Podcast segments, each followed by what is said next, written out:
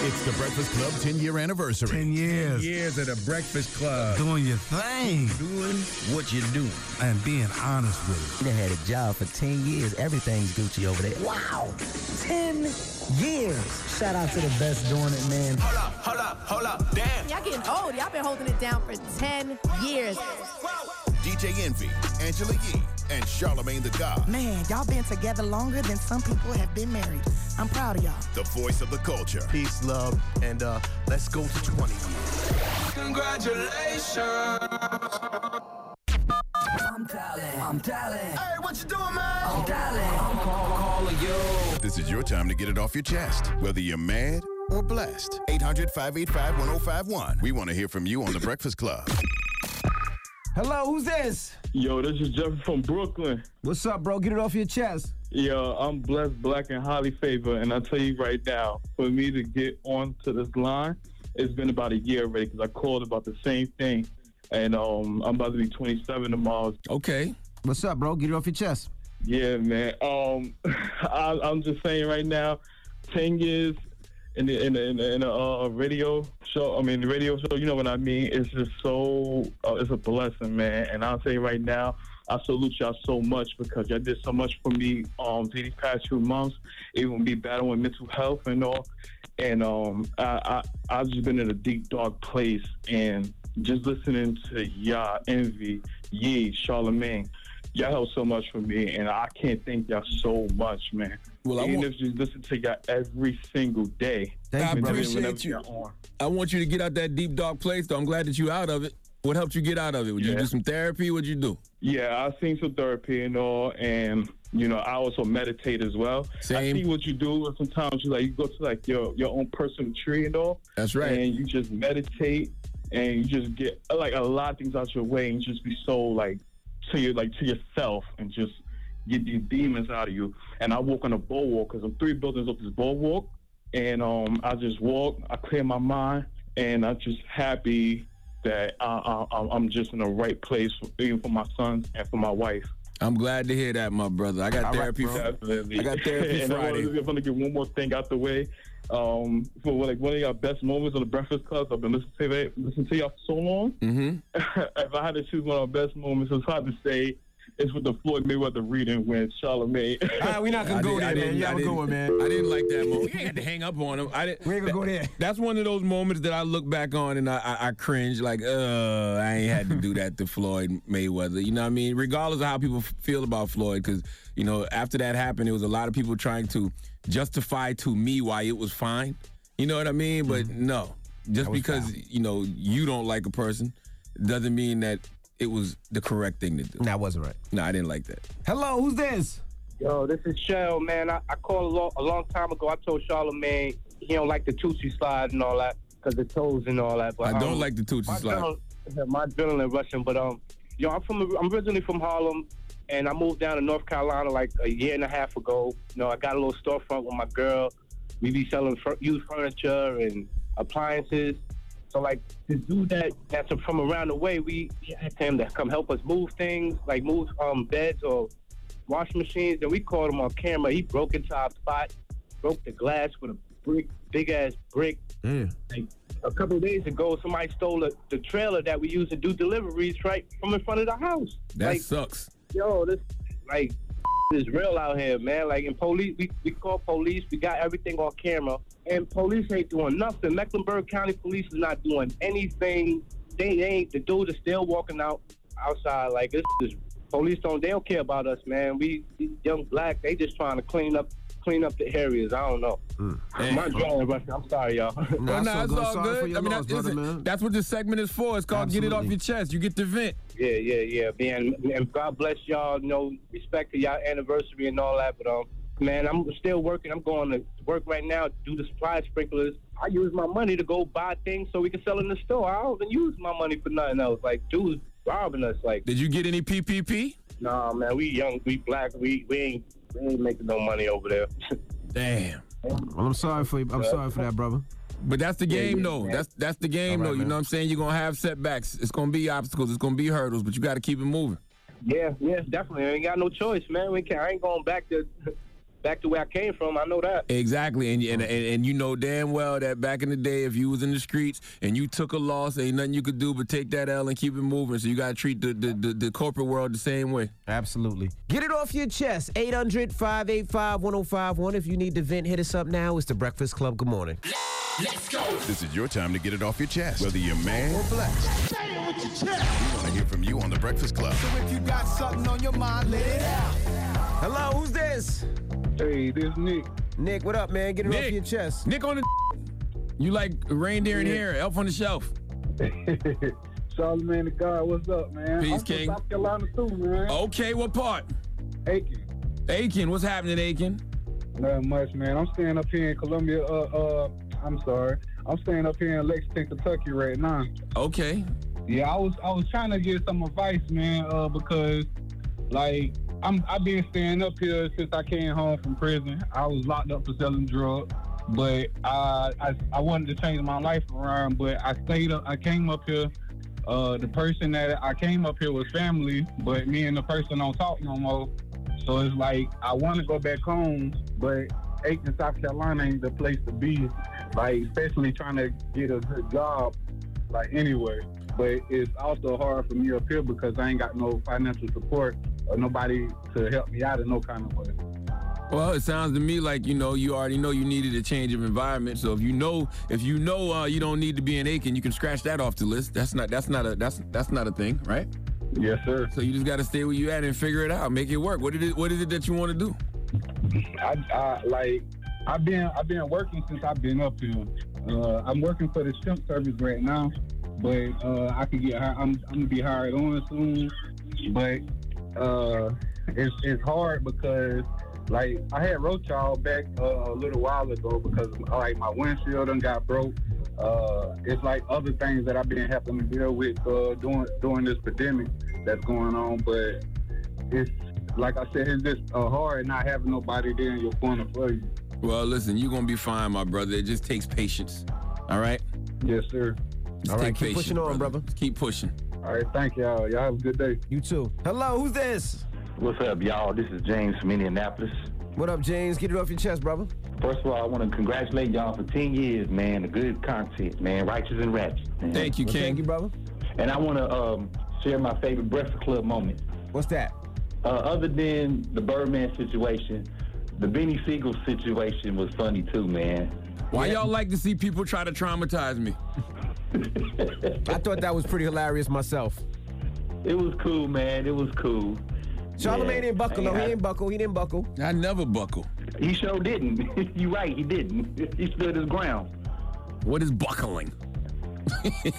and um, yeah, thanks guys, man. I appreciate y'all. And my birthday is this weekend too. Oh man, enjoy it, man. I, I mean, you can't. Where you from? You can't go anywhere, right? Oh no, man, not in Indiana. Yeah, I wouldn't want to date you. Your birthday too close to Christmas. and you got a penis, but you know that's You a whole wouldn't nother wanna date him story. here 'cause you're married Oh, and no, no, no, that bro, too. no, yeah, no. that that too. Married, you got a penis. You're not my my type. But You uh, flirting so early in the morning. Yeah, I'm Thank you, saying. No. All what? right. Whoa! God dang! Goodness gracious. My God! Why do people gotta stress that? I don't know. right? Jesus. Hello, who's this? Hey, it's Tisha from Texas. How y'all doing? Hey, Keisha Tisha from Texas. What part of Texas? Dallas, Texas. So I have to listen on the app, and I don't mind that at all. Oh, where them bum ass Cowboys are from. You Good know I love Dallas. You know I love my Oh, my- Cowboys. Don't listen to envy. okay, so now since uh, congratulations on 10 years. Thank you. Now since you are an executive of iHeart, I've got to hear you say, Lord have mercy.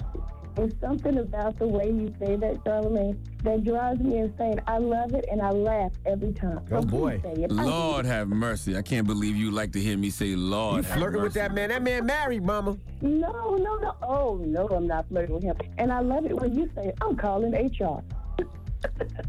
I'm calling HR. You guys, yes, you guys drive me insane. And since you guys won't be back until 2021, I needed to hear, I'm calling HR and Lord have mercy. Well, the beauty of it is that we run a lot of we run best of shows until January the fifth. So you know it gives people an opportunity to catch up on Breakfast Club content they may have missed.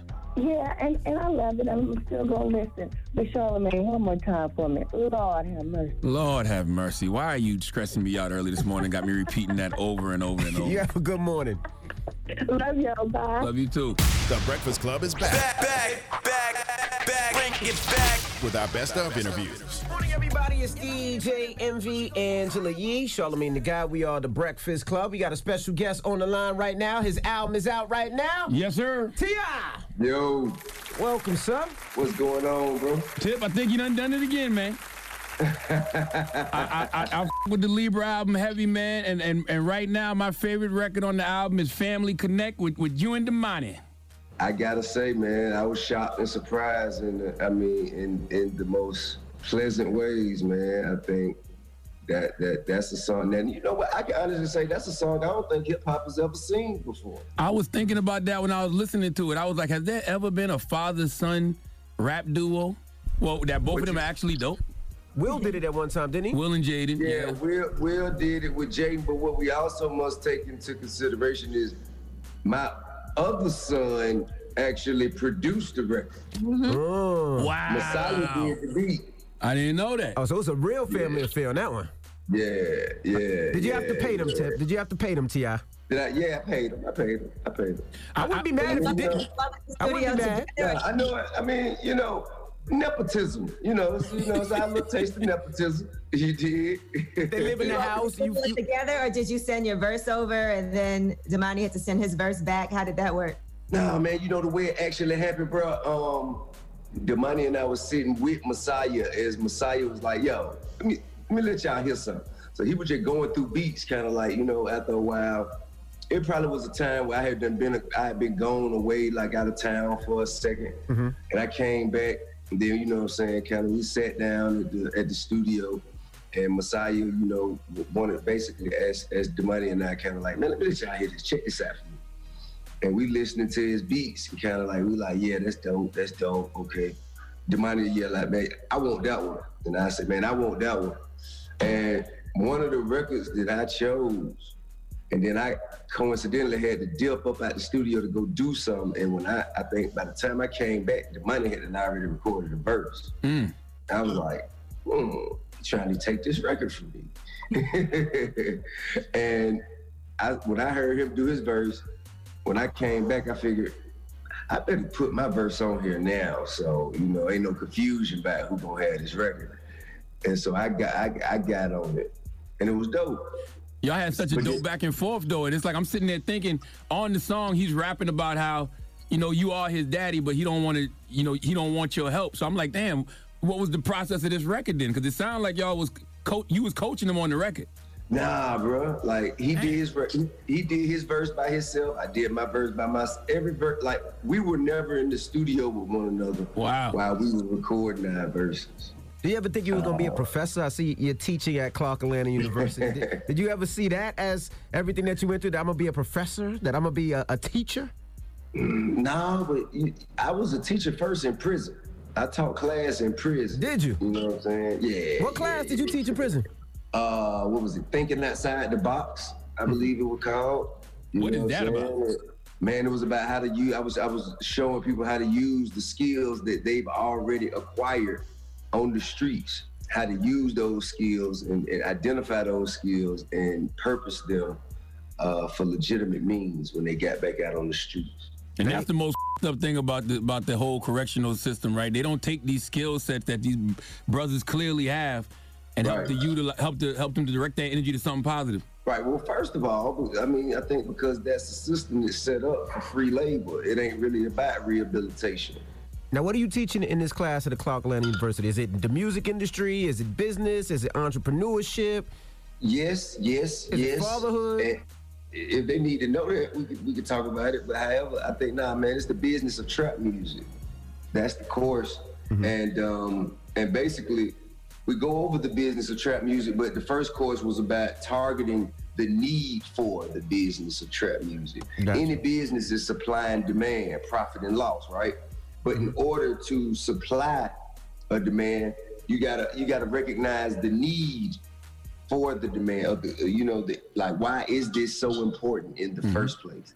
Do, do, do you think people forgot how influential you were to trap music because you diversified your portfolio so much? Yeah, absolutely. I think the same thing for hip hop. Mm-hmm. That's why whenever people do these lists, I don't never put myself on the list because there's so many other people who dedicated their lives to only just rap, to just do rap. Mm-hmm. You know what I mean? And I think that's that's kind of why they get the consideration first. And I ain't got no problem with that. But just, but just know at any given moment, any given time, I'm gonna remind you why why why I am who I am and, and remind you that I do what I do. All right, we got more with T.I. when we come back. It's the Breakfast Club. Good morning. Now we're kicking it with T.I. Charlamagne. Well, I saw you and uh, I saw you and Jeezy talking on the Expeditiously podcast, and you know you you this is, you both mentioned that. Well, you mentioned that you would love to sit down and have a conversation with Gucci. Did, did anything come I from didn't that? say I would love to. Well, not love I to. said the people would People love. I would said that you know trap music would benefit greatly from it. You know what I'm saying? And once you and I just as a a marketing executive, I would say once you sold as many tickets as you can to the fight, the only thing left to sell is tickets to the reunion. You dig what I'm saying? you know. So Did anything come from that? the- Nah. Okay. Uh-uh. I mean, like I- it was it was just conversation though. It was Mm-hmm. never like a plan. It was just conversation because I know that's what people, a lot of people who follow trap music and who are inspired by the culture, who follow the culture. You know what I mean? They they they recognize us as the architects of it. You, you you tapped in with all the youngins for this project too. You got Lil Baby and Thug and 42 Dugg. You got Rapsody on the interlude. Tokyo Jetz. Was, was that intentional? Lil Baby record hard too. Yeah, appreciate that, man. Yeah, I mean, some of it was and some of it wasn't. So the part where you're talking about like, you know, Thugger and and Lil Baby and 42 Dugg, you know, and Mozzy, yes, that was intentional. Uh Rapsody, we just stumbled on that. I reached out to her, just gave her a cold call one day, like, hey, if you were to do some spoken word about me, what would it sound like? What would you say? So then she asked me a few questions about the title of the album, and she asked me, you know, to hear some songs. I sent her a couple songs, and overnight she did what you heard. Wow. You know, and then after I heard her, that's when I was like, you know what? I'm gonna get all women to do this. You know what I mean? You got Kinda- Deyjah on there too, doing the conclusion. that was the huge. That was the biggest. surprise. That was the biggest shock and surprise of my life. I never expected Deyjah to do that. Really? And I was blown away. That's that got to be a proud papping moment. Ah man, just to, I mean, for real, bro. Like for one, okay, so Deyjah and I have, you know, uh, for most of her life, how can I say this? Uh, and I'm very careful with my words, especially when speaking about Deyjah. Okay, so yeah. um, when she came into that point in her life where, you know, kind of the transition phase in your life when that thing that girls do every month happens. When we get our period. I I see. I wasn't gonna say that. You dig what I'm saying? I wasn't gonna say that. But when you like, so when Deyjah made it to that point in her life, from that point forward, we kind of hadn't spoken as much. I hadn't had. We didn't have as much of an ability to, you know, to speak freely to one another uh, for whatever reason. And you know, over the past year, we we gained we we gotten closer, and this is kind of like a testament of that. You know what I'm saying? And especially with all of the stuff that we've gone through over the past year, um, you know, with Hymen Gate and all. Uh, every relationship will be tested. I don't care who is with your relationship with your mom, relationship with your girl, with your wife, with your whoever. Every relationship, uh, it will be tested, and and that test is going to strengthen it or weaken it. And I think the thing that, that, that she and I went through last year, uh, that was our test. You did, and we took the necessary steps. You know, and we and we got through it. She and I always remained connected. You know, I mean, she and I always had an understanding. You know, I we would speak and we would you know share share our opinions with each other about what was going on, like in the media as it pertained to that. Uh, and you know, she always told me, man, it ain't our it ain't our job to really talk to nobody and tell them what we feel about anything. That ain't our job. If that's what they think, let them think it. So what? You know, I was like, yeah, all right, man, cool. Well, T.I., we appreciate you for checking in. The album is out right. right. now. It's the Breakfast Club. Good morning. Yes, sir. It's topic time.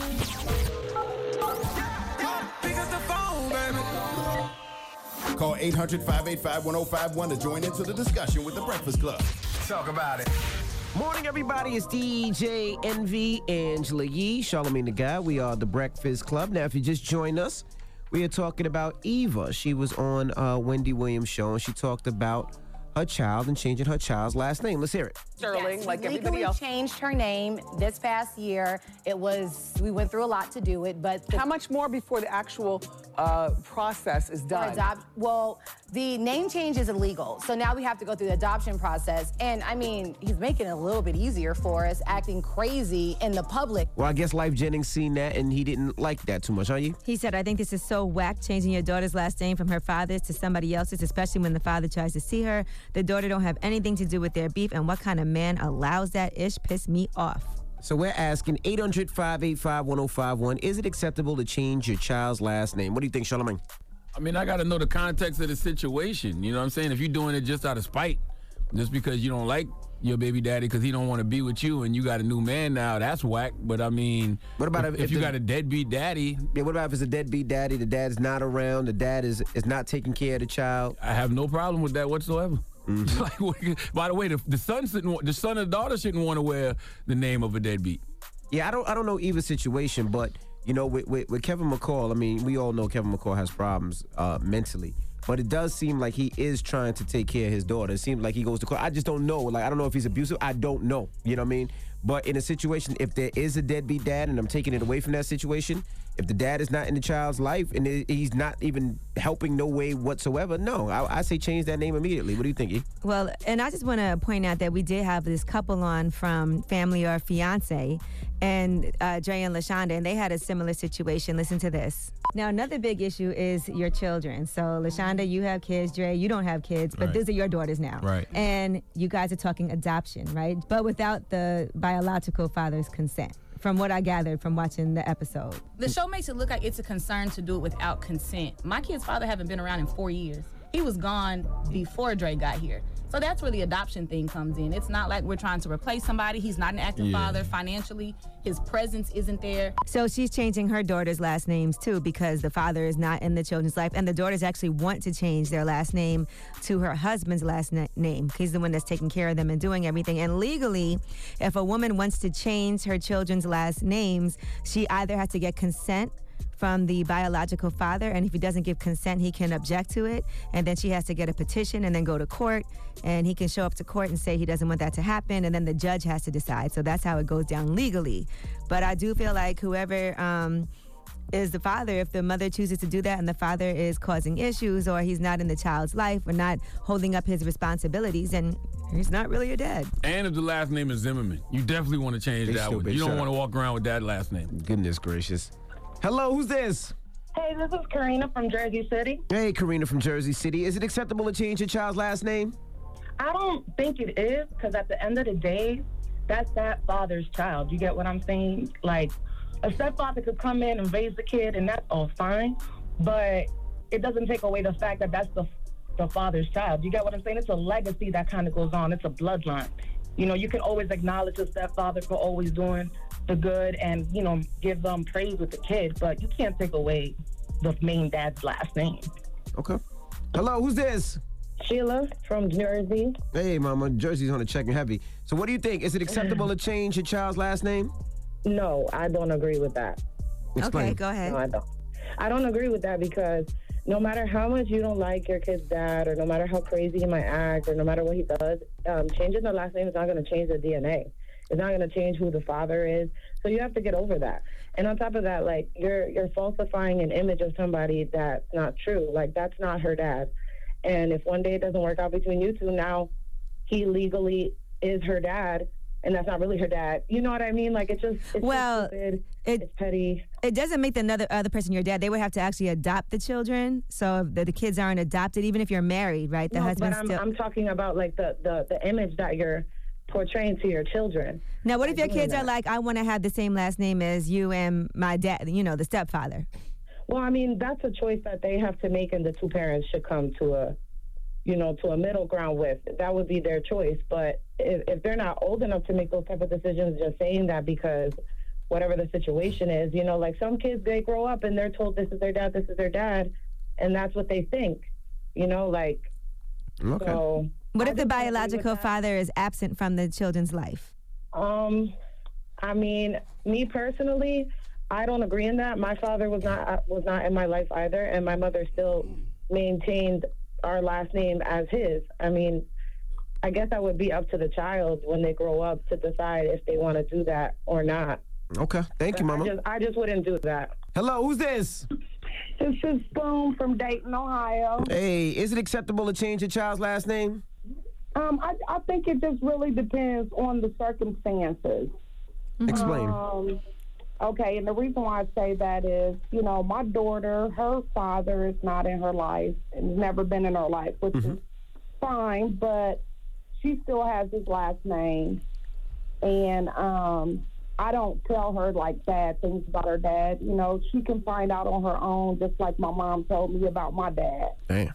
but um, I don't think a name defines a person. Now, if you have, you know, someone new in your life and they you want to spend the rest of their life with you, and you know, you know, you and your kids are a package deal, and if that dad is not, you know, in that child's life, I don't see a problem with it being. But it, you know, then you got these bitter baby moms mm. you know, you got these, you know, baby moms that, you know, couldn't change the man's life with a child and, um, you know, being used as a, a, a, a tactic to attack. Right. You know, so, um, uh, you know, a baby is not a pawn, you know. Right. So whatever that child's name is, leave that baby alone. Okay. But you know that child. I think it is also like as we always talk about women Thank you, taking the husband's name after marriage. I think for kids, if you live in a house with the mom and the stepfather, and that's who you know as your dad, and you call him dad, you might want to have the same last name. Hello, who's this? Good morning. This is Nathan out of Orlando, Florida. Good What's- morning, Angela. Good morning. What up, bro? Peace, is, King. Is it acceptable to change your child's last name, brother? Nah, nah, brother. I don't think it is, man. I, I want to share experience. I'm glad you guys picked up. I actually had an ex-wife who tried to do that to me, and I would like to use her government if that's okay with y'all. Uh, just the first name, please. Sandra. Okay. Okay. Uh, out of South Carolina, Charlamagne. I already know you got you a nice country ass gal. Yep, tried to do that to your boy, and I think that's hateful and disrespectful to a man. I don't think another uh, nobody should do anything like that. Were you in your child's life? Are you in your child's life? I am in my child's life. I love my kids very much. I'm a Virgo, and you already know how we do. That's right. what I'm? Love our kids. Okay. We take care of our own. So what happened? Did she try to do it legally and then you blocked it? Uh, she she talked about trying to do it, and then she got a lawyer to try to do it, and then I, you know, kind of paid a little bit of money out there, and you know, they dropped the whole thing. Okay. All right. Well, thank you, brother. So, what's the moral of the story, guys? The moral of the story is that every case is different, though, and you there's no one size fits all when it comes to family. So I, I think whatever decision you make, it always has to be in the best interest of your children and not in your own selfish best interest. The moral of the story is y'all better stop uh, picking who y'all mate with uh, like y'all rolling dice in the back of a moving goddamn pickup truck. Okay, that's what y'all better stop doing. All right, take care of your kids, man. exactly. When you lay down with these, when you lay down with people, man, t- t- you know, think about spending the rest of your life with this person because you never know. This person might give you a disease you can't get rid of. This person might give you a baby, or better yet, you might grow to love this person and be married to him the rest of your life. Either way, that's all forever. Just pick the right forever when you're dealing with these people. Okay. Bring it back. With our best of interviews.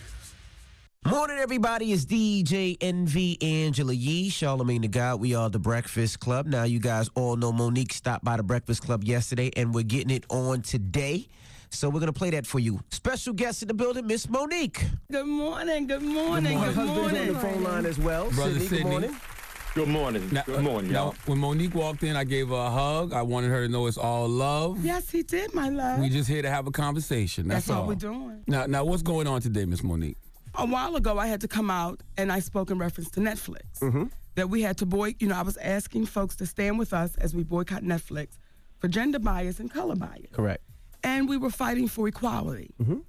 And then I found out that I had become donkey of the Day Yes. Mm-hmm. by Lenard. And I gotta call you by your name, baby, because Lenard, but yes. Lenard. Okay, okay, baby, he's getting real special, Lenard. But we're going okay, No, it is Lenard. Lenard. It is Lenard. And then I was called Donkey of the Day, and it really caught me off guard mm-hmm. because when I met this brother some years ago, and I met a young man that was full of humility and respect. Mm-hmm. And when I got on that elevator, he actually held the door. I remember it like it was yesterday. Yes, ma'am. And I said, Oh, baby, thank you. And he was just like that. Yes, ma'am. And Miss Monique, it's a pleasure to meet you. And we had a very beautiful exchange. Mm-hmm. And I said to that brother, Tell your mama that she raised you right. Mm-hmm. That's a and fact. he said it was my mama and my grandmama. Yes, ma'am. So I felt like this was, and it still is, a beautiful young brother making his way, but full of humility and respect. Till we fast forward, and I become donkey of the day. So I didn't want to have it to be hearsay. I didn't want to have anybody exchange words that I may have said to him. So my husband and I wanted to come on so we could understand how I got titled donkey of the day. So why'd you give a donkey today, Charlamagne? Well, I think it was due to the whole Netflix situation. You know, when I heard you say that, um, you know, you wanted us to boycott because of racial and gender bias, but then you went on to, you know, mention two brothers and a woman. So I said maybe she should be more specific and say black woman gender bias. But then also just from a business aspect, I wanted to know why did you feel like, you know, you should have gotten whatever Chris Rock got, whatever Dave Chappelle got, or whatever Amy Schumer got. Because I feel like this is a what are you doing for me right now type of industry. Well, she didn't say what they got. She said she should have got more than she was offered. And then Charlamagne, you brought up a old Netflix special mm-hmm. as well. But that was later on. But my, my, my point was like, this is a what are you doing for me right now kind of industry. We all know Monique is a legend, but we also know that those things, those deals that Netflix are giving out are based off recent uh, stand-up shows, recent shows, recent concert, recent arenas, recent tours like that. So I just wanted to know why you felt like you deserved that much. Daddy, would you like to start or would you like for me? It didn't start with the offer where the color bias and the disrespect transpired. It started from when we had our initial conversation after Monique got her reviews from the nights in which uh, Benjamin and Caitlin, who were representatives for Netflix, came out to see Monique, in which on two different nights they uh, saw her get a standing ovation, which subsequently gave them reviews of amazing and, and great show. So when we're in the midst of having the conversation prior to them giving the the offer, we're in the midst, and he says, "Well, I want to make it very clear that you know people speak about Dave Chappelle, Amy Schumer, and what they got. I want to just make it clear, you know, so we can manage expectations." That everybody doesn't get those type of deal. Well, when we're in the midst of that conversation, the phone disconnects. We never reconvene. He never gets us back on, and our attorney looks calls me up and we speak and we're like, well, that was strange. Are we going to get back on the phone or not? Because anybody who does business knows that this is a key time in which to build the value of your client. Mm. Then we came back with an offer that they allegedly had sent over that our attorney and I had never received. And then on that, it was a certain time limit in which we were supposed to respond. Well, we had passed the time limit because we never received it when our attorney had asked them to uh, please resend the offer that they had allegedly sent, it was clear that it had never been sent in the first place. That's the second red flag. When we get on the phone to discuss the offer that they had then finally sent over, initially they didn't want to have the conversation until I expressed to them it is very ironic that the call we had was disconnected. We never reconvened. You became evasive. You can't get on the phone. Now I have to express what it's feeling like, which is gender bias, color bias, and there's also an age issue that we didn't discuss that's in there as well.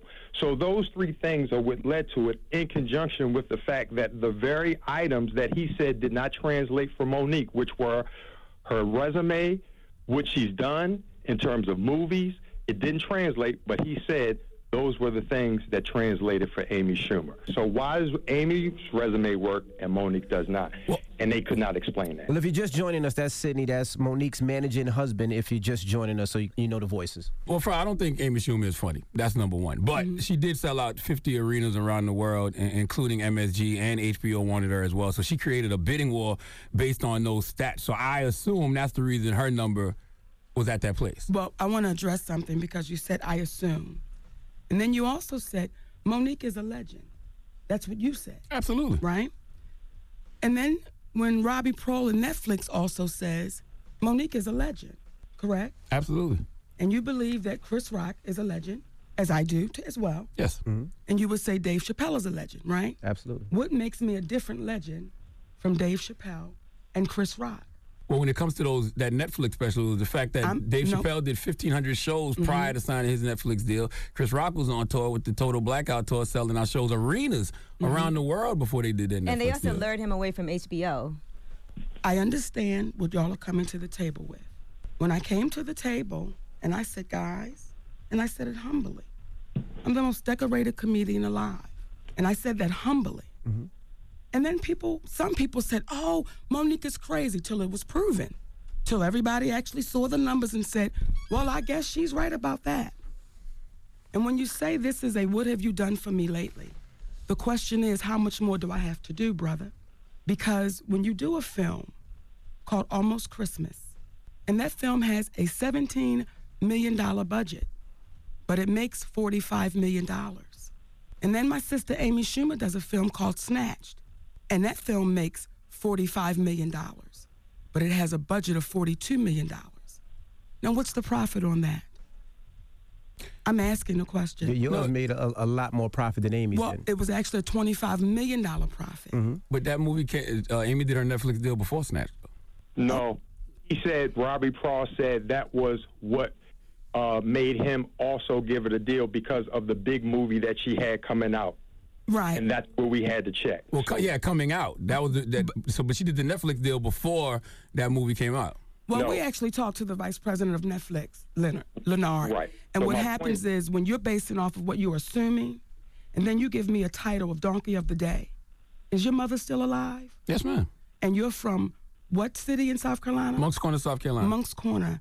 And if I was to call your mother or your grandmother, could they tell me stories of inequality that they had to deal with? Absolutely. So would your mother be a donkey? No. Would your grandmother be a donkey? No. I need you to explain how you gave me the title because you're not explaining it. You're going off of what I assume. But because you're on that microphone, and when we open up these microphones, we know just how powerful our voices can be, don't we, Angela? Yes, we do. And we know that what we say can become law. Correct, Lenard? Absolutely. So when we do that, we must then explain it to our community because we know how poisonous it can be when we put things out, but we can't back it up. We just say it. All right, we have more with Monique when we come back. We got to talk more Netflix, her negotiations, and it gets more awkward with her and Charlamagne. So keep it locked. It's the Breakfast Club. Good morning. Morning, everybody. It's DJ Envy Angela Yee, Charlamagne the God. We are the Breakfast Club. Monique is here. Charlamagne? I think everything you're saying about racial bias is absolutely correct. Gender bias is absolutely correct. We know that the black woman is unappreciated and undervalued in a, a lot of different industries. But I think that when it comes to this Netflix situation, it's very specific. I think it's more of an individual thing than it is a collective problem. Like, can you can you can you can you honestly? What we can- ask you is this: Can you say if it's an individual problem, how come that there are no individuals of color who happen to be female comedians that have had the multiple million dollar paydays with Netflix? Because what happens with the black community, it's what have you done lately? But when you are a white person in this industry, it's you're only as good as your last project. I, I thought it was, I thought it was drawing power. I thought it was it's the- the, amount of people that will And do watch you a think, special. Do you think this is specific to comedians? Because I do know they've given out multi-million dollar deals to Ava DuVernay, Shonda Rhimes. So you think it's specific to the comedy industry? Well, I'll let you answer it. What black female comedian got the multi-million dollar deal? But don't you think it's coming? Haddish. I'm sure. I'm sure. Yeah. I'm sure Tiffany Haddish will be presented with something if she hasn't already. Well, but we got to speak about the sisters that's done it. Mm-hmm. See, when Wanda Sykes is number 100 on Comedy Central's top comedians ever, Number 70. I'm sorry, Daddy, number 70 up on the top mm-hmm. 100 ever, but they offer her 250. So what do you say to that, Lenard? Well, oh, I, you know, I actually asked about that. I spoke to somebody at Netflix, and they they, they offered that deal to Wanda Sykes before this guy that does these stand up deals even got in the position. They offered this deal to her some years ago. Does it seem strange that you always have an answer when our finish line keeps getting moved? When I say name me one black female comedian that's got the million dollar payday, I'm waiting to hear the answer. Right. So you think it's specific to comedians because I don't I don't know on Netflix any. Well, well, what- but what- I but I can't say for In, sure. I in history, researched- name her. Well, I would ask what what what black, black female comedian has sold out 50 arenas around the Well, world, Well, what I would including tell you is there's four beautiful black female comedians that we just got a Legends Award. Her name is Sommore. Her Love name is Adele. Love her her. name is Miss Laura. Her name is Monique. And when the Queens of Comedy was on tour, see, we made history. And I don't know if you've done your homework because we were the only female group, black, white, Latin, Asian, to sell out consecutively around this country. Mm-hmm. But you'll disregard that because you'll say, well, what did you do yesterday? So you can't take it away. But if I'm doing business and I'm basing it off doing a deal with somebody who did this last year as opposed to doing it 15 years ago or 20 years ago, whenever it was, wouldn't it make more sense to do it with the person who did it just a couple years ago? If you're doing business and you say, What's Monique's resume? Now you're the businessman and you're looking at that resume, and everything on that resume says number one. Everything on that resume says sell out. Now all of a sudden, is it going to change, businessman? Yeah. If I was, if I was, say, if I had to sign Kobe Bryant today, I'm not gonna give Kobe Bryant a hundred million dollar contract. Well, th- you're right. But his resume is amazing. The difference between Kobe Bryant today and Monique today is when you 36 in the game of basketball, you done lost your step. When you are 50 years old in the game of comedy, you're seasoned. And if she had to come, if they had to come to Netflix, to your point, because you make a very good point, and Monique had a stumble like a 40 year old or 38 year old Kobe Bryant who's got a ruptured Achilles heel that you got to bounce back from, then it would make sense. But if he dropped 50 and still was dropping buckets, what would you say? Because they watched two standing ovations in two sold out clubs. Y- y- You're absolutely right, brother City. But let me ask you this: Why not put together a theater or arena tour and sell that out, and then come back to the table? I'll take what's special see, yourself. It, it doesn't have to go there. See, my whole thing is is that's something else. We were talking about the money offered, and my whole thing is, as a businessman, being a legend and all that doesn't necessarily matter. It's what's it's who the people want to see. You could be a legend and people love you, but if you can't attract the people to come to the the place to see you or to come to Netflix to watch you, it doesn't Like you mean talk- yeah, anything. you to y'all talking about selling out clubs versus person. selling out No, I'm arenas. saying, I'm saying Here would- Netflix as well. But It doesn't here mean would be the anything. question. You know what I mean? Almost Christmas. Would you say that was a hit movie? Definitely a hit movie. Would you say Bessie was a hit? Yes. Would you say Precious? Precious. Precious was a hit? Absolutely. So the question is, so Monique, you didn't do nothing in 2017 that was on TV that we could see. So that means you're irrelevant? I don't think anything's so irrelevant. Not at all. what happens is when someone said to me, Monique, does it become disheartening Mm-hmm. when it's your folks? It's understandable. I don't take offense. It's understandable, and I explain why. When I have to sit here and not defend, but explain to people that look like me, Mm-hmm. well, when did I become irrelevant? If there was a movie I'll call Almost Christmas, what, in 2016? This is 2018. So now all of a sudden, oh, we don't know if people are going to show up and show out. Now, when I did a show called The Bernie and Sid Show, I'm sure you know those brothers, two white brothers. And when I walked in there, Lenard, I walked in with a preconceived notion that I was going to have to defend myself Correct. because one is a strong Trump supporter and the other is a Democrat. Mm-hmm. But I'm thinking I'm going to have to walk in and defend myself with these white brothers. After five minutes of us talking, they shut their show down. And they said, Monique, we're going to call this what this is. This is nothing but racism. And we can't sit back and allow it and watch it happen. So, no, we're going to tell our listeners to boycott Netflix until they get it right because you are a legend and we have to honor and respect you. Now, those are my white brothers. Mm-hmm. Then I come to my folks and I have to be donkey of the day, which you still haven't explained, Lenard, and you're going to have to. Because when you make those type of statements about your sister to our community, what you're saying to the community is, as black women, you're devalued. And if you stand up and you make a stand and you say, we need equality, and we have to say what's right and what's fair. And then a brother that looks like me from South Carolina says, you're the donkey of the day. You have to explain that to our community. I've, I've explained it. I said that I think that you're using racial and gender bias, which are actual real issues. The struggle that the black woman is going through in many industries is a real issue, but you're using it to focus on something that you're dealing with individually. Did you just see Viola Davis come out and say pay her equally? Did you just hear that? Absolutely. So when you have us saying the same thing, We're saying pay us equally. You're saying, oh, Monique, this is an isolated situation. Well, then what that says is you don't know the history of this business that you're in. And you sit behind this microphone and you try to be the guru of black culture. I'm going to need you to know the history of us before you begin to label us. And once you know the history, you know I'm not saying anything unique, brother. I, I just don't understand how you can justify making $13 million in 2018 for a stand-up special. When you say justify 13 million, did you get a chance to read what the offer was? I did read some of it, yes. Well, you should have read all of it. it. The key is we got to read all of it because what Chris Rock said a long time ago, if you want to hire something from a black person, put it in the book.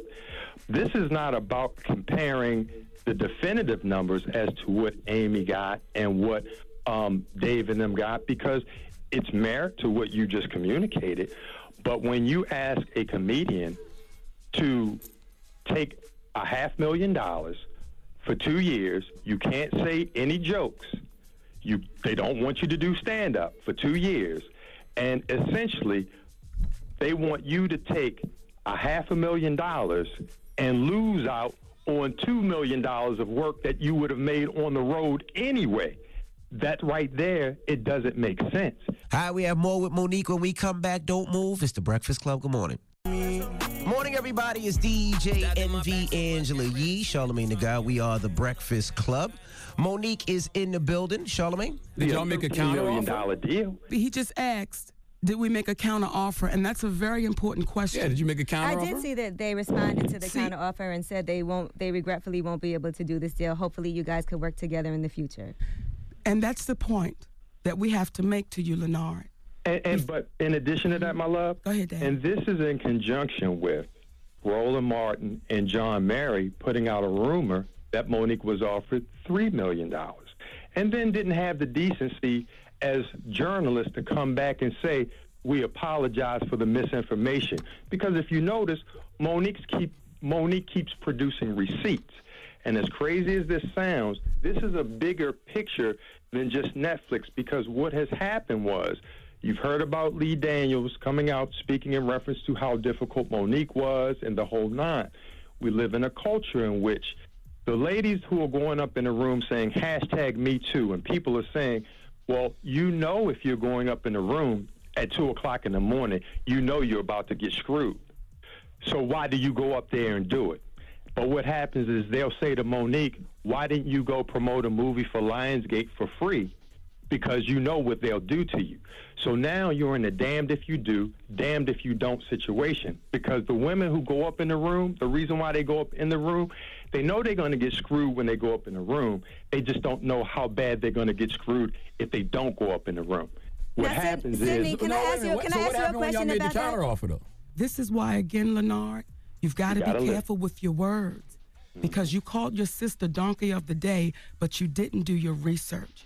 And you pulled that poison out into our community without fully doing your research. And now, as we sit here, you have to almost backtrack your words. I'm not backtracking Well, when you anything. ask a question, did you counter offer? Mm-hmm. We put all of it out there. We put the information out there. So you were so ready to do good radio that you didn't do your homework. And when you have a conversation, you know a brother named Gerald Kelly? Absolutely. Would you consider him your friend? Absolutely.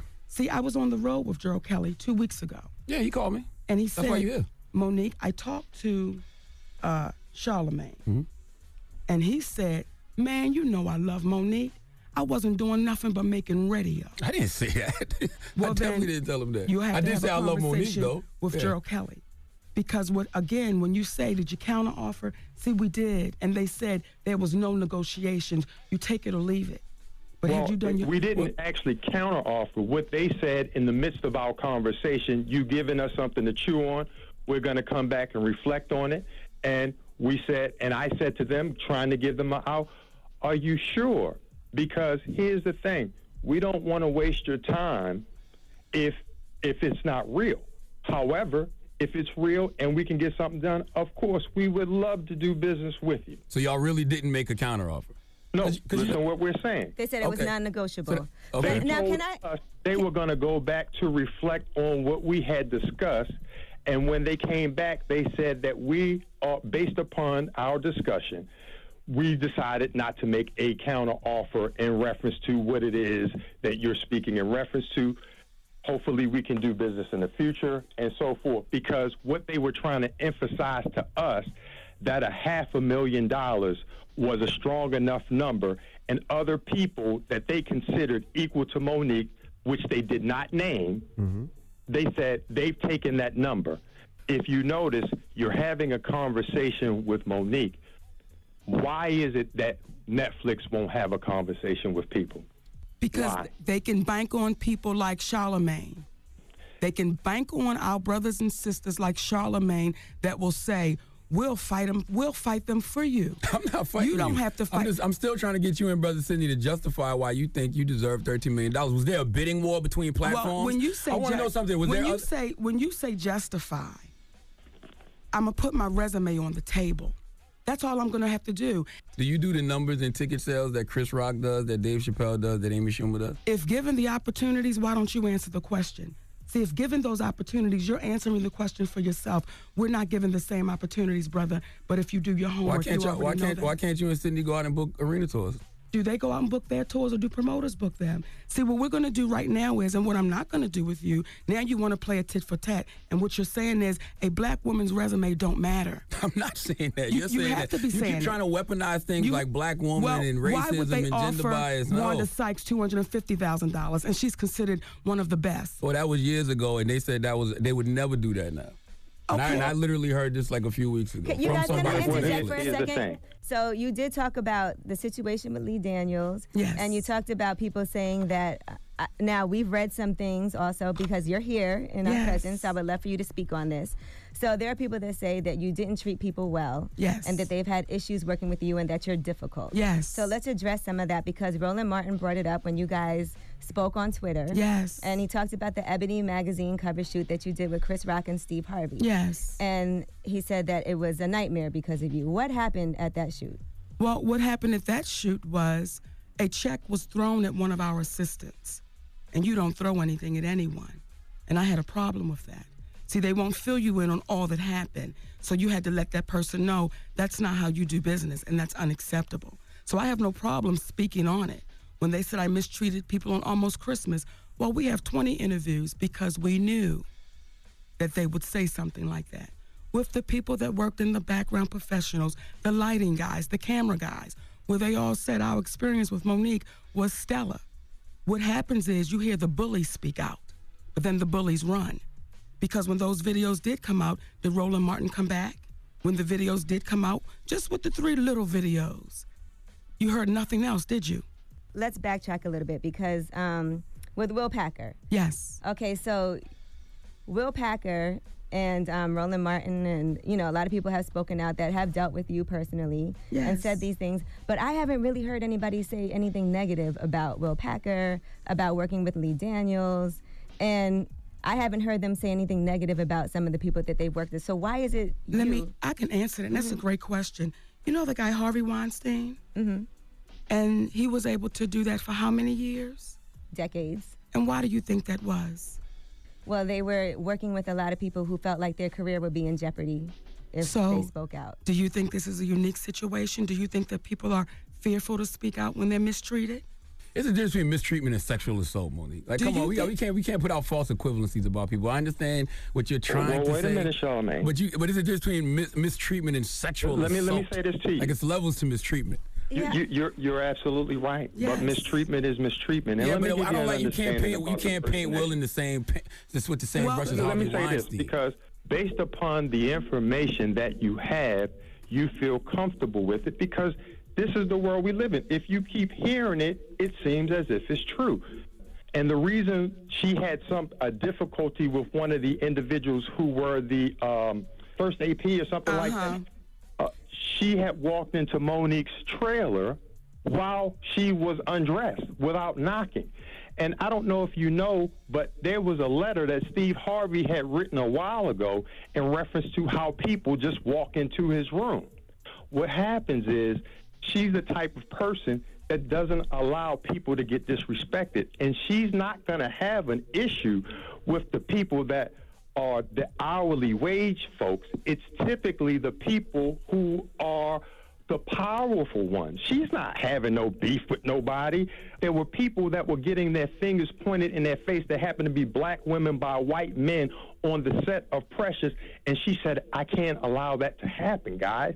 So what happens is you are forgetting that this is a country that had slavery for hundreds of years, and when do we start realizing that we, we are so conditioned to normalize bad treatment when white men are able to say, hey guys, she's right. How does the black community not see it? All right, we have more with Monique when we come back. Don't move. It's the Breakfast Club. Good morning. Morning, everybody. It's DJ Envy Angela Yee, Charlamagne the God. We are the Breakfast Club. We have Monique in the building still. Charlamagne? I want to know about this though. Have you received other offers from other streaming services? Let me say this. Because to doesn't you. that help with negotiations when you can because create a of that bidding black war? ball being put over my head. The offers that come in from Netflix, they can come in low like that because they know you've been blackballed. You know what the word is about you. Mm-hmm. So we assume that you're suffering, and we can offer you whatever we want to offer you. So the offers have come in even lower than that. You had a Netflix special beforehand, though, right? Well, I didn't have a Netflix special. What happened was They took the one and put it on there. What you did. Exactly. I Yeah. didn't make any deal with Netflix. so those shows just happened to be on there and they've been on there for a long time. So someone would say, if this woman's not bringing in any views, why would we hold on to the content? They've been on there for a minute. So as Are I they sit- getting the views? Well, I'm assuming so. We don't get a report on that. Mm-hmm. But as I sit here again, and I sit between my sister, who I know you deal with inequality, Angela, you in the same business I'm in. But you'll look at me and you'll say, Well, I need you to explain to me. They said you was a problem here and a problem there. We all know when you don't allow bullies to take place and when you don't allow yourself to get bullied, don't you get labeled? Yes. But can I just, for full disclosure, please, there are definitely people that I know that have worked with you on the Ebony shoot. Yes. And I've heard things. Well, they've told me personally, people that were in the room. Say their names. And if not, like I told Lenard before, keep it on the playground. Well, okay, so I saw on uh, Alfred Edmond Jr., who's the um, editor in chief of Black Enterprise magazine. Yes. I saw that Amy Dubois Barnett, who was the editor in chief of Ebony at the time of that shoot, who was Mhm. very excited to have you on the shoot, she left a comment because he posted something about you and, and the numbers and about your worth and how you are the most decorated comedian. And she commented it was a nightmare working with her and I would never want to go through something like that again. I saw that comment is still on his page now. I would love to sit down and talk with that sister face to face so she can tell me about the nightmare. Because what they won't do is they won't fill it in. See, they won't fill in. We were being arrogant. And we wanted to treat that woman as if we were doing her a favor by putting her on the cover. As my husband told me years ago, we don't disrespect anyone, but we over respect no one. And I want you to look at me. Mm-hmm. I'm a big fat black woman. You're not fat. What Yeah. big- Stop it. real talk. What big fat black woman has to stand stands up and says this is not fair because what the feeling is with some of our sisters and brothers. Monique, you should be grateful you just got invited to the party because of the way you look. So for anyone that says they ever had a problem with me, bring them to the table. Bring them to the table and let's have a conversation. But what you'll find is we'll speak about this woman when she can't see us. We'll make comments, but we're the type of people that say, let's have a conversation. And when you find out that they're wrong, will you then speak up loudly for me as you speak up for them? I absolutely, would. But Sister Monique and Brother Sidney, I want to ask you a question. Let's just talk numbers. If you put your numbers up against the Amy Schumers, the Chris Rocks, the Dave Chappelle, and I'm talking about uh, selling out arenas all over the world, how can you justify getting a huge payday like that? when you're saying that you're going to offer her 126 of what Amy Schumer got, and you're referring to Monique as a legend, and you're seeing her performance, and you see the, the uh, uh, people standing up for at the end of the show. Have you read the reviews to the Netflix special for Amy Schumer? I don't think Amy's funny. You don't got You don't got. Amy got me blocked on Well, Twitter well, because I don't my- think she's funny. point- You don't got to sell me on that. This, this- this is the part, Daddy, and we, we got to wrap up the show. But but Amy this- did sell out this- 50 arenas around the world, So- including MSG a few times. So- she had an HBO special that did great, and this was all in 2016. Here's, here's what Brother Lenard is saying. Let this year another show comes and they become number one and not the Breakfast Club. And then let a host come in here that's been doing it for maybe five years less than you, and then they get paid 26 times more than you, then you come back and have a conversation with us. Because, right, that, that's all. Because what happens is when you sit here and you say, make it make sense, well, we don't have to. Because No, again, no, we uh, and and it's No, you do have to make it make Well- sense, especially if you're calling on people to boycott Netflix and we've you're made using it- things like we've made it racism and gender bias. Because we're saying, here's the resumes, guys. In conjunction with that, the only thing we're saying is, if hypothetically speaking, it wasn't 13 million, Charlamagne, what we're saying is, how come there's not? They're saying to the community that it's not one black woman that is a veteran comedian out there today that is worth a seven-figure number. So what would have been a respectable number for Miss Monique? That's what I want to know. I- I- Here's the Let thing, me- though, let me brother. give you a I'm respect- you gotta I wanna know. answer it. Let me let me give you a respectable number for Monique. Something that would supersede what she would have made in two years, and at the very least, what she would have made two years to be able to take the two years off that they're contractually asking her to do to not be able to tell jokes. You would not take a deal because they're going to give you a lump sum of cash that's going to castrate you out of three fourths of your income. Do you understand what I'm saying? So if the deal didn't include the two years and didn't have that you couldn't tell jokes, If I would have taken a deal for five hundred thousand dollars, Angela, mm-hmm. what position would that have put the babies that's coming after me? No, the deal is foul. The deal is absolutely positively foul. Nobody says the deal is right, but you know they know Monique's reputation as far as what people are rumored to say. Right? I don't even know if that They- matters, They, yeah, it does matter. They Right. know It definitely that pay- they it know definitely that pays other the networks are not necessarily giving her the money, um, giving her less. They know what it is. So why would I give, as a business person, her an obscene number when I know she can't get it anywhere else? It, it's foul, but it's business. But if you saying Monique, it is foul, It and is you foul. are right.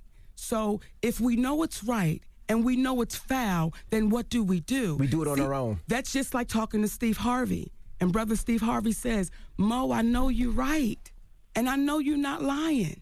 But could you have done it another way? No, you don't well, have to what's do it the another way. suggestion? What's the other I don't way? want- I- I- I- I- I don't want you to do it we, any other way. We do do it. On, we do do it on our own, but we still got to speak up. I think the problem started with you coming out comparing yourself to Chris Rock, Dave Chappelle, And why and, should- Amy- and- Amy and- She, Schumer. she, well, here's the I thing. I think because because because there's no way that you can justify getting that amount of money that they got. Now, should you have gotten more than five hundred thousand? Yes, and I've said that from day Okay. one. Well, here's what I'll that's say, what we're brother. saying, though. Well, that, no, that's not what and y'all was you saying. know- what y'all was saying was y'all should have got the same amount you know that what? Chris Rock, Chappelle, and Amy let me, Schumer got. Let me That let me is not answer what that. we said. Let me answer that, Daddy.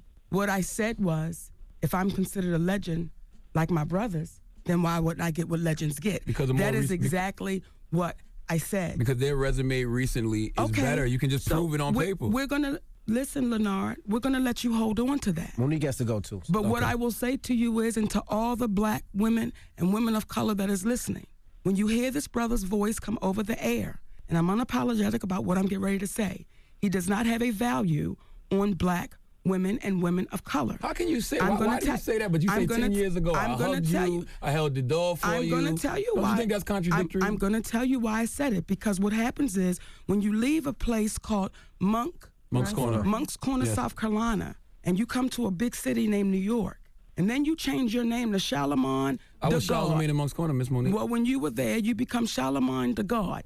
Now, I don't know if you took the same principles that your mama and your grandmama gave you in Moncks Corner and you brought it to Manhattan, New York. Because the brother I did meet on that elevator, I met a brother that was full of principle.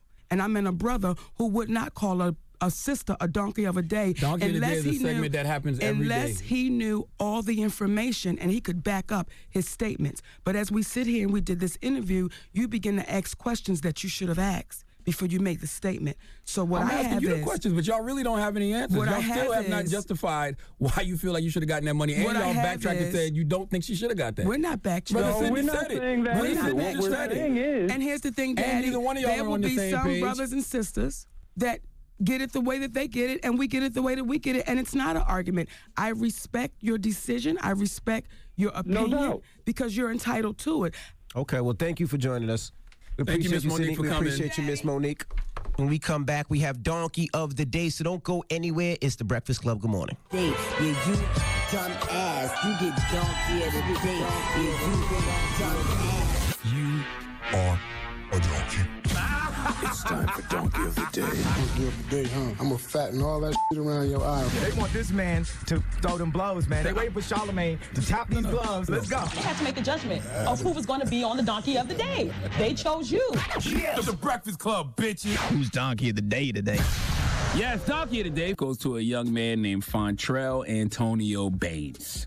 Okay, he's 31 years old and resides in Los Angeles via Memphis, and he's a rapper. A rapper that I never heard of until this weekend. And if the first time you are hearing about a person is because they are receiving Donkey of the Day, just know that probably is never a good thing. Now, his rap name is Nuke Bizzle. Ring any bells for you, Envy? No. Anybody out there bumping that new Nick Nuke Bizzle drum that's hot in your parts? Never heard of him. Okay, okay. Uh, well, Nuke Bizzle, ladies and gentlemen, is just the latest in a long line of people who are going to jail for unemployment fraud this year. Now, I know we've been keeping track of all the COVID 19 cases in America this year, but we also need to be keeping track of all the unemployment fraud cases that have been happening. Okay, see, this is what I don't understand about the folks that are defrauding uh, people under the CARES Act. Y'all do realize what y'all doing is a crime, right? This is not the blessing you've been praying for. All right. You know how we say everything happens for a reason? Very true. But sometimes that reason is simply because you made a poor choice. And Nuke Bizzle absolutely made a poor choice. A couple poor choices. See, Nuke Bizzle was arrested after applying for more than 1.2 million in jobless benefits and using stolen identities in a scheme to fraudulently obtain unemployment insurance benefits. Now, I'm to be honest with you. I have to applaud this man for aiming high. Give him a little round of applause, just a little bit. That's it. Stop, stop, stop. Okay. See, here's the thing. Uh, all of you who have participated in unemployment fraud, you're going to jail. Okay, doesn't matter if you got one million or ten thousand, they coming for you. I'm telling you. Doesn't matter if you got that money and bought a Bentley or got that money and bought a single wide trailer. You're going to jail. They coming to lock your ass up at some point. So if you're going to take a penitentiary chance, you might as well shoot for the moon. And that's what Nuke Bizzle did with this $1.2 million that he applied for. Now, Nuke Bizzle couldn't just be content with getting this money. No, not in this era. Okay, in this era, the crime isn't official until you get on social media and alert the feds about it. Okay, FBI stands for Facebook, Instagram. And because of you fools, y'all, y'all need for digital validation, because of you fools' incessant desire for likes and retweets, y'all make the feds' job so easy. Okay, but it wasn't just social media and the internet that got Nuke Bizzle jammed up. See, Nuke Bizzle, as I told y'all, is a rapper. I repeat, Nuke Bizzle is a rapper. Let's go to CBS LA for the report, please. The Department of Justice says a rapper who bragged in a music video about getting rich from an unemployment scam is now facing federal charges. According to a criminal complaint, 31 year old Fontrell Antonio Baines exploited the pandemic unemployment assistance provision of the Federal Coronavirus Act. He applied for more than $1.2 million in jobless benefits. Federal officials say right now he lives in Hollywood Hills. And in a video, he bragged he's going to get stacks of these while holding up envelopes from EDD. A second man in the video raps, quote, you gotta sell cocaine, I just file a claim. If convicted, Baines faces up to 22 years in federal prison. Those are some bars. Yes. What? God and Aaron McGruder have the same sense of humor. This is why we need the Boondocks back. But I often wonder if the Boondocks, uh, well, when the Boondocks comes back, how will they compete when the most absurd things that usually are reserved for storylines on the Boondocks are actually happening in real life? Okay, this guy Nuke Bizzle applied for 1.2 million in unemployment benefits, blatant unemployment fraud, and then turned around and made a song about it. Yes, a song called EDD, Nuke Bizzle, featuring Fat Wither. Would you like to hear it? Here it goes. I done got rich off of EDD. I ain't hit no more licks cause of EDD. And just last night I was selling me. And I just woke up to 300 G. Go 60K off of SBA. It's time to ball like the NBA. 10 cars, so swimming 10K a day. Counting the bills of the CPA. You gotta sell cocaine. I can just file a claim. Rats coming straight to the bank. I'm doing this shit you can't. Bugging no smarter you ain't. EDD scale this thing that you heard about. I be so happy to certify. Mm. Get on that laptop, I'm working out. Mm. 25 cleansing for hours. It's changed my life and I gotta admit it. Okay. I swear I done had in a minute. Willing to tell me I can just wait on the email and get certified for a 20. Damn, did this hurt better than did it? Turn me to a scammer quickly. I was just stuck in the cell. Now sit back, wait on urgent. mail. Now I kind of like this song. I like that too. I told I saw I like that song. Yeah. I kind of like the mm-hmm. song. Yeah, that's the problem. Grown ass, grown ass, grown ass adults who know better, saying that they like songs like this. It's no longer erectile dysfunction. Niggery at work here. What you say, Uncle Ruckus? There's powerful niggery at work here. One more time, Uncle Ruckus, for the people in the back. There's powerful niggery at work here. Kids, I'm so sorry. I am so sorry, kids. I'm so sorry that we made y'all believe you really had to be living the things you rapped about. I, I wish more rappers told y'all that they was just performing and they was just trying to make some money. All right. There was a period in my life where I really wanted and loved when my rappers were doing the things they were talking about, but that was ignorant of me. Okay, if rappers actually did just 30%, just 30% of what they rapped about doing, they would all be in prison or dead.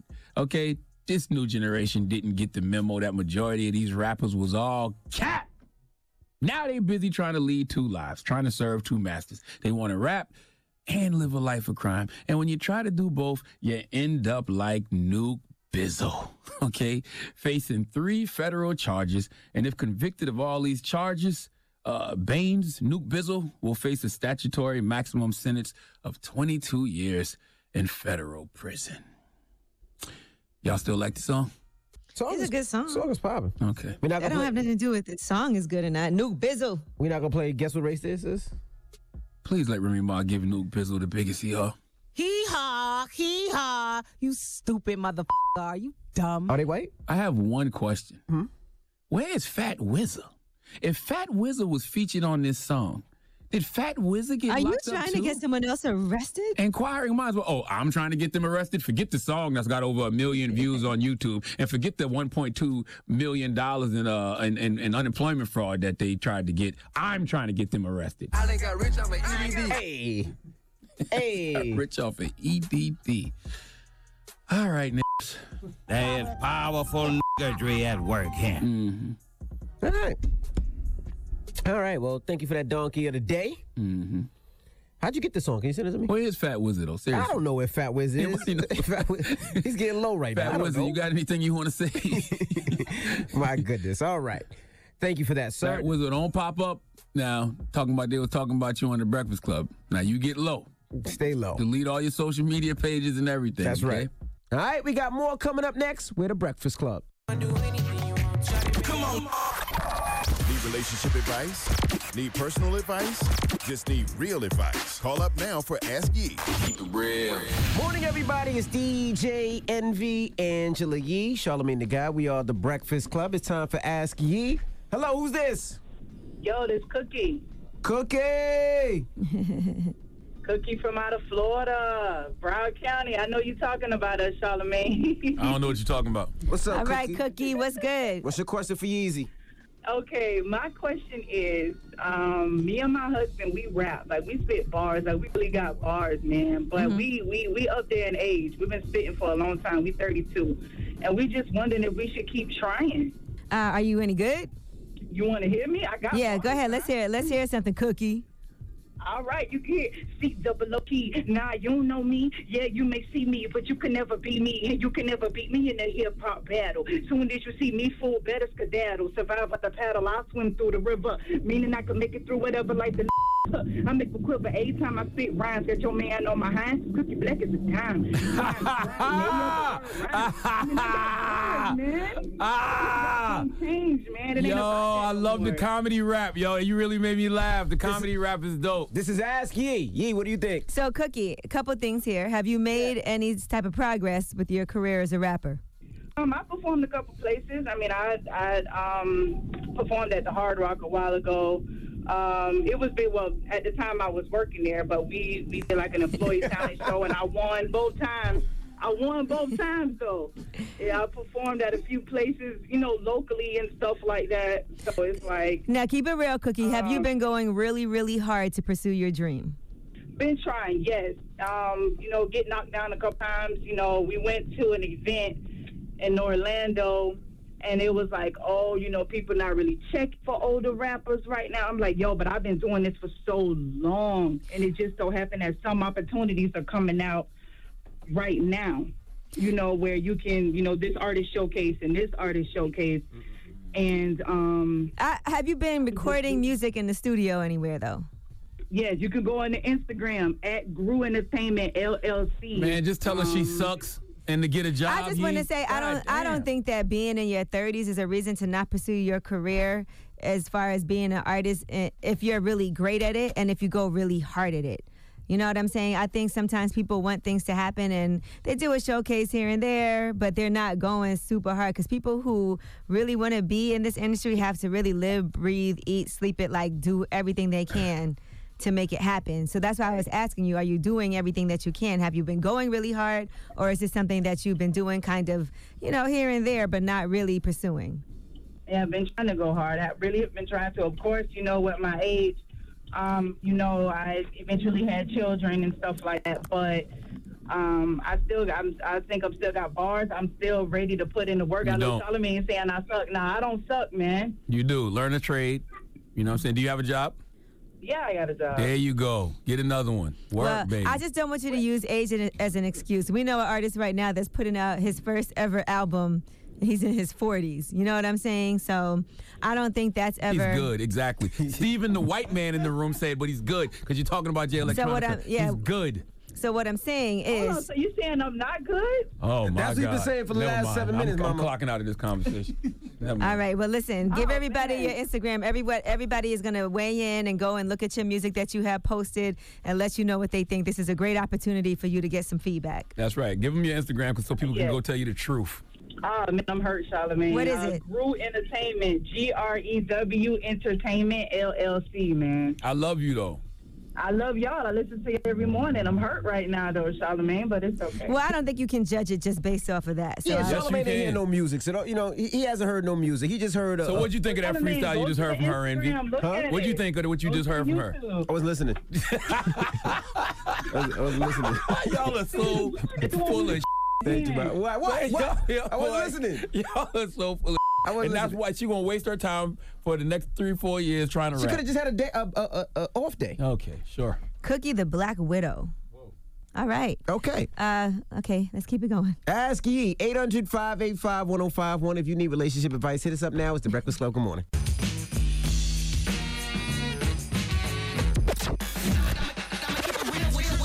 Get some real advice with Angela Yee. It's Ask Yee. Morning, everybody. It's DJ Envy Angela Yee, Charlamagne the God. We are the Breakfast Club. Uh, we're in the middle of Ask Yee. Hello, who's this? Hello, it's Misty. Misty. Yes. Hey, what's your question for Yee?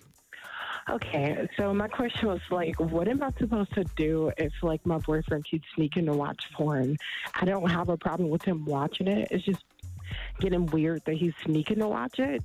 Mm-hmm. Because he doesn't know whether or not you have a problem with it. Did you tell him, like, I know you're watching porn, it's fine? I mean, we've had the discussion about it. Like, I asked him like if we have a problem with sex or something, but he's like, no, we don't have a problem with sex or anything. And it's like I'm being open minded about stuff, but I don't know. He keeps asking for like threesomes and stuff like that or whatever too. Well, yeah. Uh, and you you don't want to do a threesome, or you do? Or are you open to it? I'm okay with it. I guess I've never done it, so. Well, obviously that's not going to happen anytime soon because we are all quarantined, and you know, so that's a whole nother story. But first of all, maybe part of the fun for him watching porn is him sneaking to do it. That's weird. Is that not strange or like is that normal? How'd you catch I him? I'm just curious. How'd you catch him? okay, we were supposed to have sex or whatever, but then I fell asleep. But then when I woke up, I'm like, okay, maybe I should go back to sleep because you almost finished. So Oh, when you when you woke up and you seen him on the computer. He was sitting there watching porn. he was on his phone and it was on mute. That's the weirdest thing to me. Like, why he he, he was right beside. He didn't want to wake you up. I'm okay with him waking me up though. hmm Well, he didn't know that. Did you tell him next time, wake me up? I'm, you know, I'm fine. That I don't know. I just kind of like got up and went to the bathroom because I'm like, this is weird. This is the second time I caught him doing this, and I don't. You know it. what? Like, It sounds like y'all just need to have a conversation because you're not saying anything to him. And then he's not saying anything to you about it. And then now you do think it's weird. So he probably can sense that you think it's weird. So it's kind of like a lack of communication. It's what's causing you guys to not come together on this when you could just simply wake up and be like, oh, you watching porn? What you watching? Let me see. Okay, I guess. And you know oh, what can be fun sometimes if you don't mind doing this is watching porn together. I mean, like I'm not as experienced as he is sexually, and like recently he got me like this toy thing, and I'm just like I'm not okay with the electronics down there because like robot or whatever. So it's mm-hmm. like I don't know. Well, maybe he is nervous to bring things up to you because he doesn't want you to think that he's weird. Okay. I don't know. I'll try to have that conversation. I guess. Just I don't know. And I see it feels like you want to be more open minded about things and that but you're right now you're not in that place. Like you're uncertain about a lot of things. Like you said, you're not as experienced as he is. So you take it slow. And I always tell people don't do anything that you're not comfortable with. So if you truly are not comfortable with something, don't do it and let him know that you're not comfortable. And if there are things that you want to try, don't be ashamed to try them. So those are the two things that I would say when it comes to experimenting in the bedroom. Okay, because like I really like him. I've tried to have a part of this conversation before, and then it went into this whole spiral conversation about like insecurities and all this extra junk, and I'm just like, what the f- is going on? Yeah, you never do something just to please the other person if you're not comfortable with it because that does cause resentment sometimes and then that does tend to spiral out of control. But if in your mind you're like, hmm, I would like to try this, then you should try it. It's just, and remember, it's completely up to you. It's fine for you to not want to do a threesome. It's fine for you to not want to use that toy if you don't feel like it. But it's also fine for you to say, okay, I'm down to experiment. Don't worry about other people's judgments of you. It's your body, your choice to do whatever you want. And even with those things, like whenever I gave him the stuff I wanted to try, he just kept calling me like a freak or whatever. And then I'm like, okay, maybe I shouldn't tell him the stuff that I'm into if he thinks it's too outrageous. But then, it But what are you into? Like, what What's are you? so What are you into? Yeah, Envy wants to know. What are you into? Just curious. Misty? Oh gosh. Okay. So I kind of like the whole dom submissive thing. Like if we can switch roles and stuff. And he's not okay with a lot of it. And I guess I grew up on the pill side of life. But I was kind of trying to see if he would be okay with like, you know, pegging probably. Oh yeah, you go Okay, now far. pegging is yeah, pegging might be a little serious. That's not light. No, You want to put him on a leash no, too? we had that conver I mean, he put me on a leash before. Mm-hmm. Okay. So I'd much rather be on a leash than get a peg in my ass. Okay, course. I'll, I'll, Now, get- I'll take the leash. I'll, I'll take the leash for five hundred, Alex. Okay.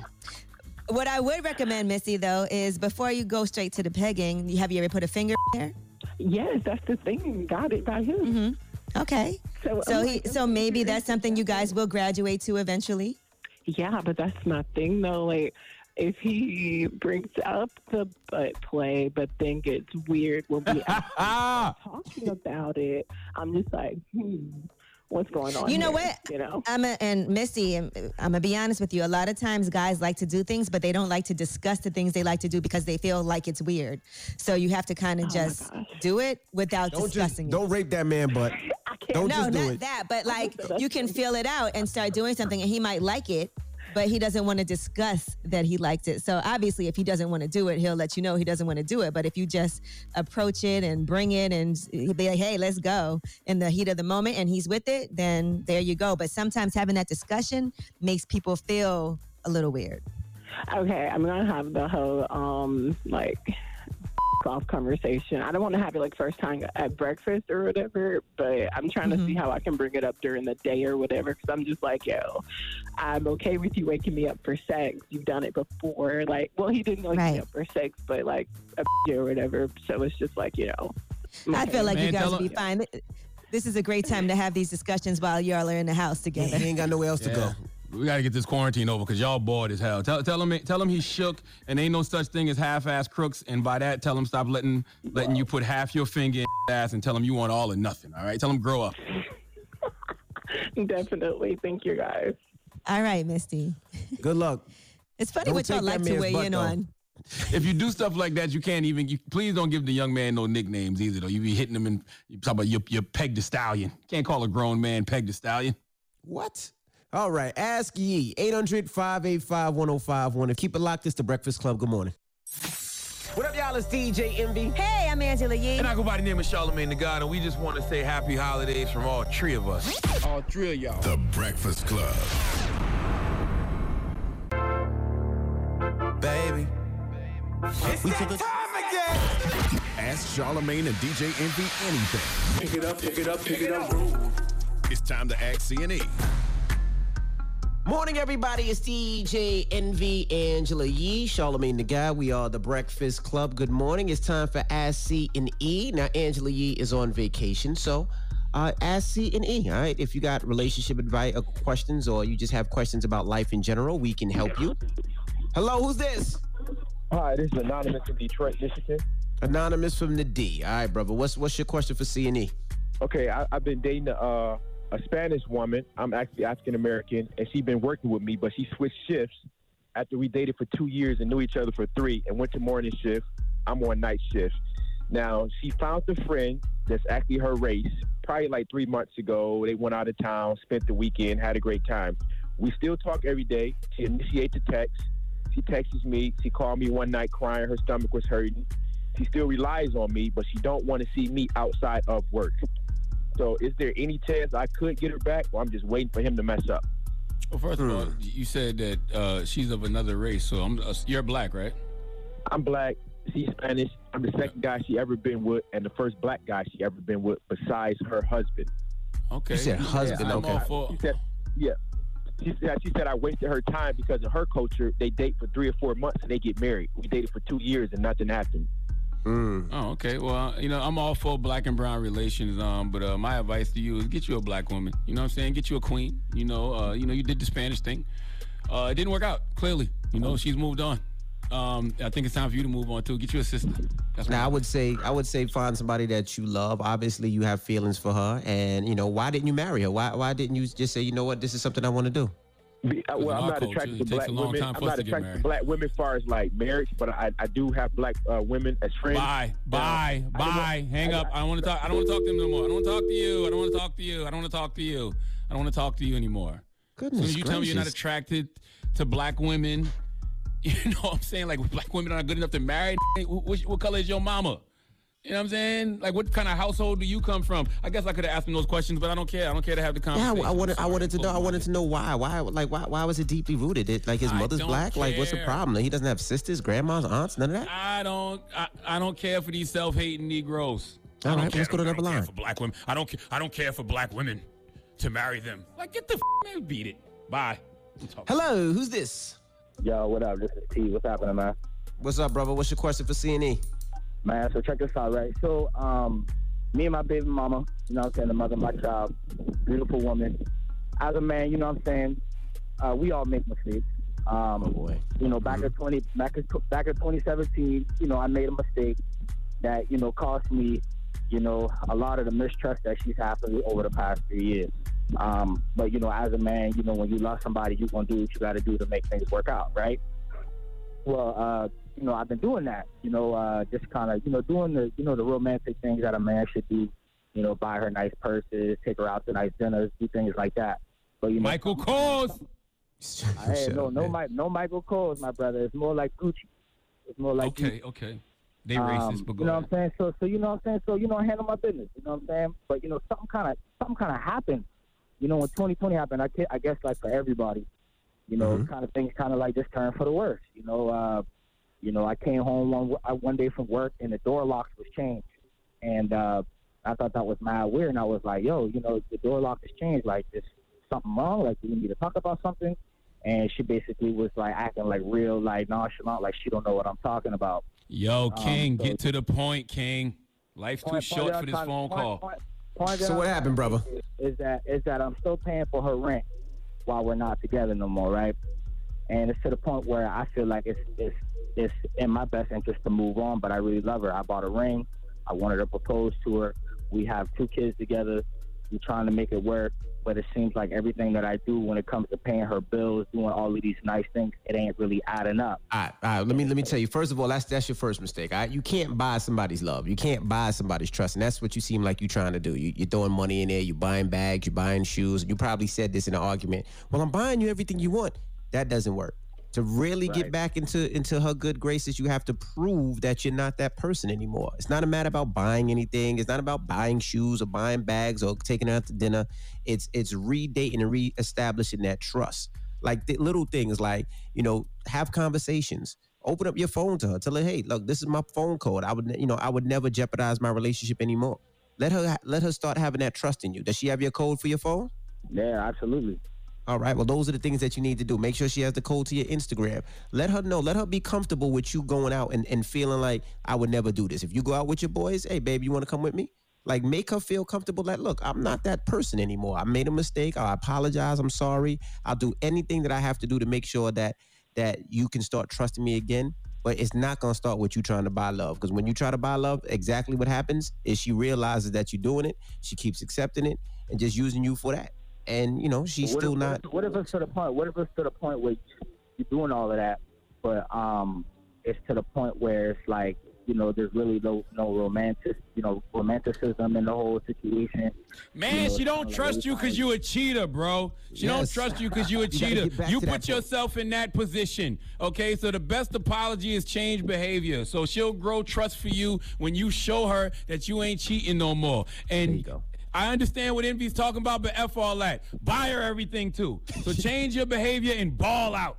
All right? You got to do You know, both. It's crazy. It's, it's crazy though. That happened in 2017. It's 2020. Like, And that's the problem too. What you got to recognize. Because you're still you can't- cheating. You can't tell somebody how to how to feel. Like a lot of guys, they say like, "I ain't cheating a year." That doesn't mean she don't feel that, bro. He's still cheating.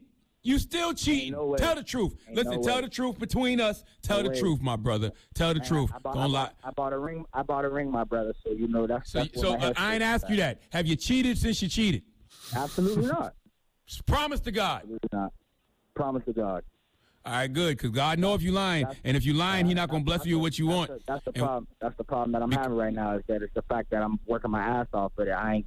You know, I give her an inch, and she trying to take a mile.